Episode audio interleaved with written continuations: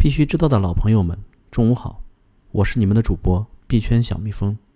今天是五月十三日，星期一，欢迎收听有能盯盘的币圈头条 APP 蜜蜂茶独家制作播出的《必须知道》。首先来看比特币的行情，比特币经历了周末的行情暴涨，今天快速回调。比特币在五月十二日十六点零五分达到近期高点七千五百二十三点一美元。现报价七千一百二十一点二美元，最高跌幅百分之五点三四。以太坊创始人威神表示，加密货币并不符合有效市场假说。威神在推特上回答问题时表示，如果你分析一下经济学，那么加密货币就具有使 EMH，即有效市场假说不能很好的运作的各种病态属性。有效市场假说 EMH。是金融经济学中的一种理论，它表明资产价格完全反映了所有可用信息。这两日行情波动异常，这和小蜜蜂之前关注的几位分析师分析的完全相反，再一次证明了市场短期不可预测。之后几天的节目，我们会暂时不引用分析师的观点，以免给大家带来误导。这里小蜜蜂再次提醒大家，市场大幅波动带来利润的同时，也带来了风险。现在第一要远离的是期货杠杆，无论做多做空都有可能被爆仓收割。因为我们作为散户，就算你判断正确，你的资金也扛不过 K 线的短期走势。所以，除非你是期货和数字货币的投资高手，请先远离期货。我们来关注一下波场 CTO 事件。就在比特币行情大幅波动之前，波场爆出 CTO 陈志强出走，建立新波场 VOL。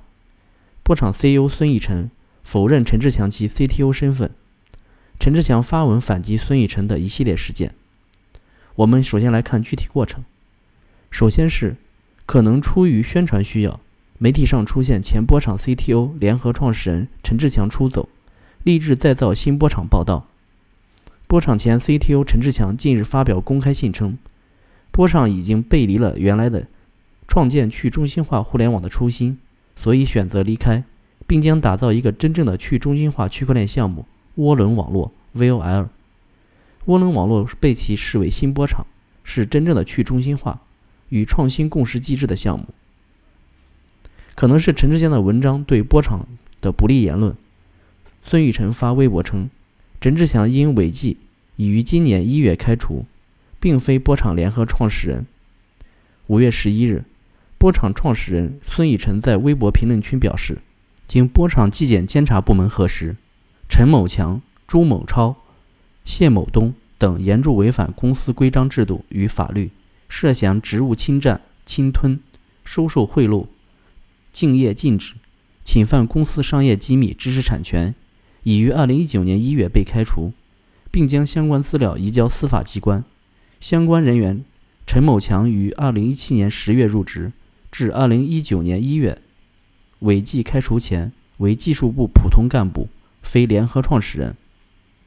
没想到孙义晨会否认陈志强前 CTO 身份。VOL 涡轮团队发文就孙义晨微博言论进行回应。陈志强在文中表示，没想到孙义晨会否认其原波场 CTO 和联合创始人的身份。二、关于职务侵占、侵吞及收受贿赂。经咨询律师，作出如下严正声明：如果孙玉晨再对其进行类似人身攻击和侮辱诽谤，必将拿起法律的武器来予以回击。陈志强还在文章中展示了波场工作微信群聊天记录，以及以 CTO 身份的内部邮件截屏，还有早期白皮书官网自己的团队介绍等证据。对于这件事，小蜜蜂认为，事实只会迟到。而不会改变。至于陈志强和波场到底发生了什么，估计只有当事人知道。但已经发布到互联网的信息，估计是不能撤回了。小蜜蜂也会持续关注这个事件。来看数字货币要闻，据 CoinDesk 报告，Blackstream Satellite 正与初创公司合作，研究如何在无互联网的情况下进行比特币交易。HTC 表示。其下一代区块链手机将运行完整的比特币节点，这意味着客户将把整个区块链的数据存储在他们的移动设备上。威神表示：“我正在关注不同隐私技术之间的讨论，主要是为了看看哪些隐私计划有助于支持以太坊的第二层。”交易所方面，D Group 创始人赵东称，预计一周左右，多家交易所将同时上线 LEO 交易对。加密评级机构质疑 Bitfinex 代币 LEO 的真实需求。加密货币评级机构 WithRating 发推称，Bitfinex 股东赵东披露，该交易所的平台币销售已经敲定了十亿美金的硬承诺或软承诺，除非是内部人士试图提供帮助，否则很难相信任何真正的投资者会购买这款代币。虽然 IEO 风波不断，币安和火币。还是计划推出他们各自的下一个 IEO 项目。币安将于五月十五日宣布下一个 Launchpad 项目的销售细节和更新的摇号抽签安排。火币 Primer 将于五月二十二日上线第三期项目 RSV。币安计划于明天全面恢复充提币。币安首席增长官表示，会考虑发行稳定币，增加法币种类。币安同时在马耳他投资加密银行，任命前德意志银行高管为新任 CEO。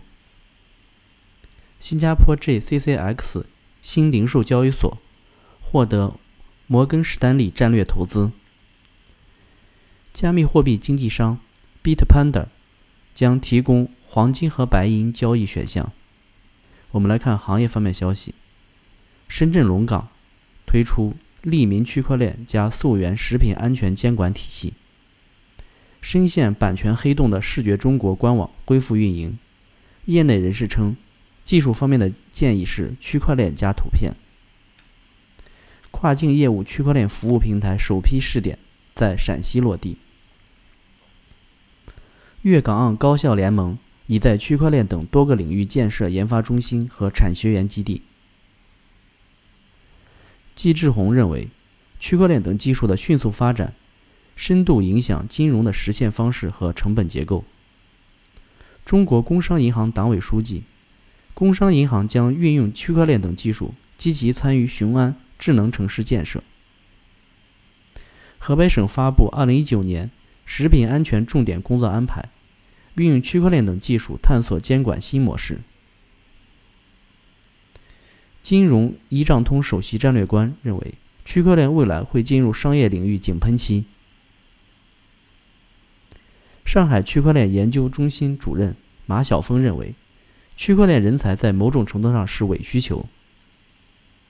五月十日，IDC 发布了中国移动游戏四月排行榜，四月十一日上线的腾讯区块链 AR 游戏《一起来捉妖》在中国 iOS 移动游戏月度排行中。位于榜首，在中国安卓移动游戏月度排行中位列第七。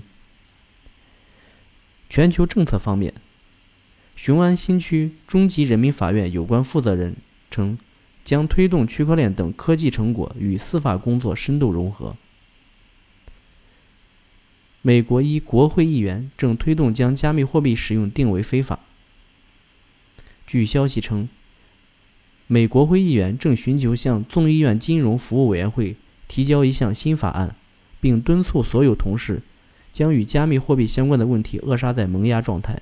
他评论称：“我们的国际力量很大程度上来自于美元是国际金融和交易的标准单位这一事实。通过纽约联邦储蓄银行进行结算，对主要石油及其他交易至关重要。”据知情人士称，德国计划今夏推出区块链。债券法规草案。好了，今天的节目就到此结束，我们明天同一时间再见，感谢大家收听。